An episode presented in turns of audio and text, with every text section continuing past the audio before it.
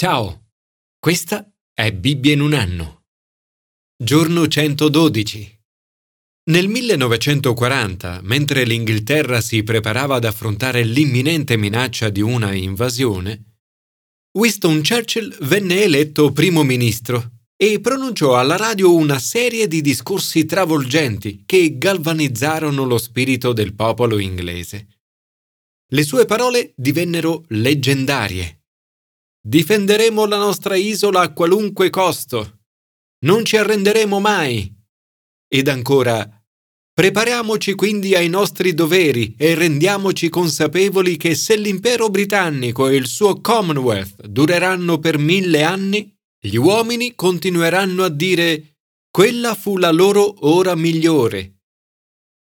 Le parole di Winston Churchill ebbero un tale impatto che da allora molti statisti e politici del mondo anglosassone tentarono inutilmente di imitarlo. Ognuno di noi può sperimentare come le parole possano avere un forte impatto su chi le ascolta. Le nostre parole possono essere potenti. Con parole di incoraggiamento semplici e gentili possiamo trasformare la giornata di una persona, o addirittura la sua vita. Commento ai sapienziali. Pronunciare parole d'amore. Le parole hanno il potere di portare una grande benedizione. Fonte di vita è la bocca del giusto. Ma possono fare anche molto male. La bocca degli empi nasconde violenza. Le parole hanno il potere di distruggere le relazioni. L'odio suscita litigi, ma anche di sanarle. L'amore ricopre ogni colpa. Il controllo della lingua è fondamentale. Nel molto parlare non manca la colpa. Chi frena le labbra è saggio. Abraham Lincoln ha detto: «È meglio tacere e far pensare di essere uno sciocco, piuttosto che parlare e togliere ogni dubbio». In tutto il brano, l'autore dei Proverbi mette a confronto la bocca dello stolto con la bocca del giusto. Una parla di odio, l'altra di amore e sapienza. Le parole di odio portano alla violenza, al dissenso, alla rovina e alla diffusione della calunnia. Le parole d'amore sono fonte di vita, coprono ogni colpa, e sono argento pregiato. Se qualcuno ti ha offeso, non ricambiare l'offesa. Si dice che portare rancore sia come lasciare che qualcuno viva abusivamente nella tua testa. Invece, ricambia l'odio con l'amore. Parla bene dell'altra persona, anche alle sue spalle. E potresti scoprire che il tuo amore mette fine ai litigi e guarisce le relazioni. Signore, aiutami oggi a controllare la mia lingua, a pronunciare solo parole di amore che siano fonte di vita. A qualsiasi torto subito, aiutami a rispondere sempre con parole d'amore. Commento al Nuovo Testamento. Pronunciare le parole date da Gesù. Gesù non era laureato e, sebbene conoscesse le scritture da cima a fondo, non era neppure un teologo. Eppure le sue parole e il suo linguaggio su Dio erano così potenti che poco più che trentenne poteva insegnare ogni giorno nel Tempio e attirare la folla. Le parole di Gesù sono le parole più potenti mai pronunciate. Durante il giorno insegnava nel Tempio. Tutto il popolo di buon mattino andava da lui nel Tempio per ascoltarlo. Le sue sono anche parole eterne, sempre attuali. Gesù mette a confronto le sue parole con le cose temporanee del mondo. Profetizza l'imminente distruzione del Tempio e di Gerusalemme avvenuta nel 70 d.C. Dice: «Il cielo e la terra passeranno, ma le mie parole non passeranno». 2000 anni dopo, le parole di Gesù continuano ad emozionare e toccare il cuore di uomini e donne di tutto il mondo. L'insegnamento di Gesù è ampiamente riconosciuto come il più grande di tutti i tempi. Siamo avanzati così tanto nella scienza e nella tecnologia, eppure negli ultimi 2000 anni nessuno ha mai superato Gesù nell'insegnamento morale. Le sue sono le parole più grandi mai pronunciate. Sono il tipo di parole che ti aspetteresti da Dio. Gesù mette in guardia dalle parole ingannevoli. Dice: badate di non lasciarvi ingannare. Molti infatti verranno nel mio nome dicendo: sono io e il tempo è vicino. Non andate dietro a loro. Gesù ci ha detto di amare tutti, il nostro prossimo e anche i nostri nemici. Ma ci avverte che se da un lato siamo chiamati ad amare tutti, da un altro saremo anche odiati da tutti.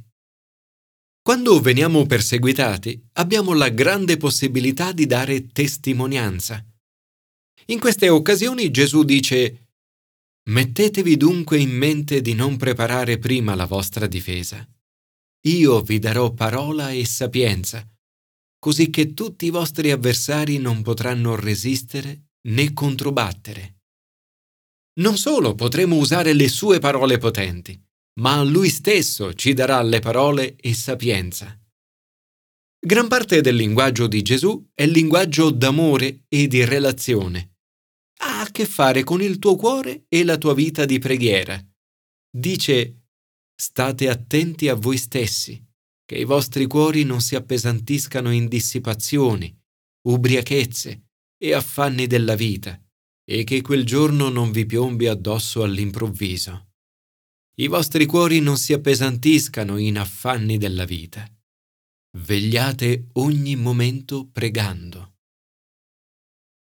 Signore, ti prego di concedermi parole e sapienza per ogni occasione. Aiutami a sviluppare il linguaggio dell'amore e della preghiera, perché possa pronunciare parole potenti nel tuo nome. Commento all'Antico Testamento. Pronunciare le parole di Dio. Giosuè succede a Mosè.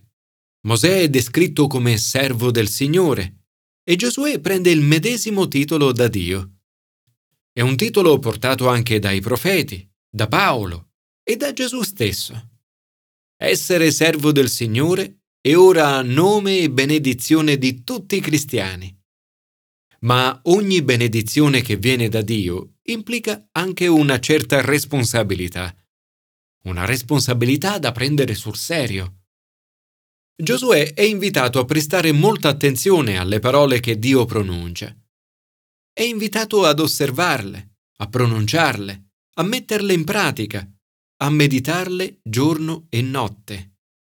Come Giosuè, anche noi siamo invitati a riempire la nostra mente con la verità di Dio anche nei momenti di veglia notturna.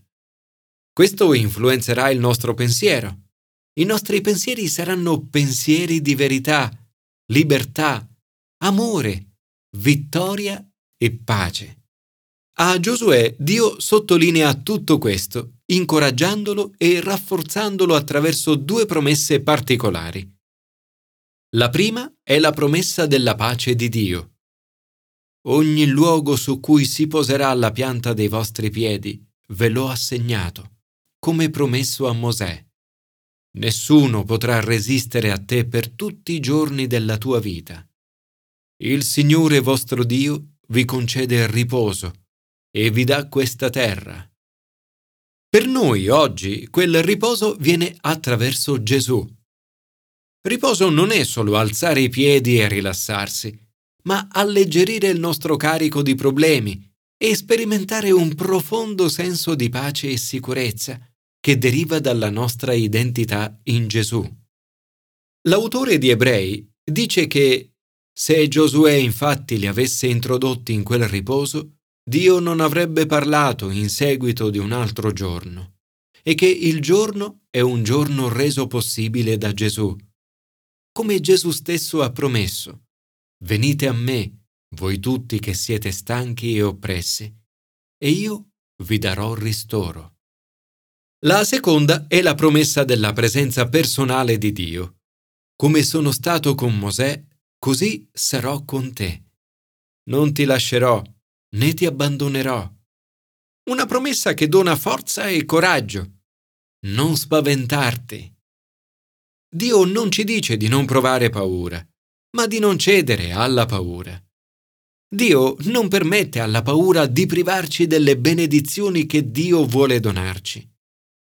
E prosegue: non aver paura e non spaventarti, perché il Signore tuo Dio è con te, dovunque tu vada. Oggi tutti noi abbiamo la possibilità di sperimentare quella promessa attraverso Gesù per opera dello Spirito. Appena prima di salire al cielo, Gesù ha detto: «Ed ecco, io sono con voi tutti i giorni, fino alla fine del mondo». Giosuè si sottomette all'autorità delle parole di Dio e le sue stesse parole diventano potenti e autorevoli. Il popolo risponde: faremo quanto ci ordini e andremo dovunque ci mandi. Come abbiamo obbedito in tutto a Mosè, così obbediremo a te. Se ascolteremo e pronunceremo le parole di Dio, tutti gli ordini, come quelli di Giosuè, saranno parole potenti. Il brano di oggi si conclude con il meraviglioso racconto di una prostituta chiamata Rahab. Un racconto che ci può aiutare in quelle occasioni in cui tendiamo ad essere troppo spirituali, intensi ed autocentrati su noi stessi. Non è la prima volta che Dio sceglie una persona peccatrice, in questo caso una prostituta, per farne una persona grande, un eroe della fede. Rahab sarà progenitrice di Gesù.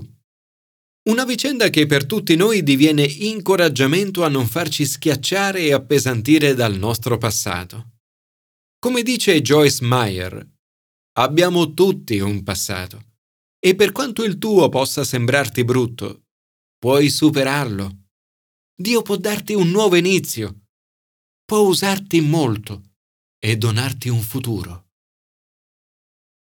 Signore, aiutami ogni giorno a meditare le tue parole, a metterle in pratica e a trasmetterle agli altri nella potenza dello Spirito Santo.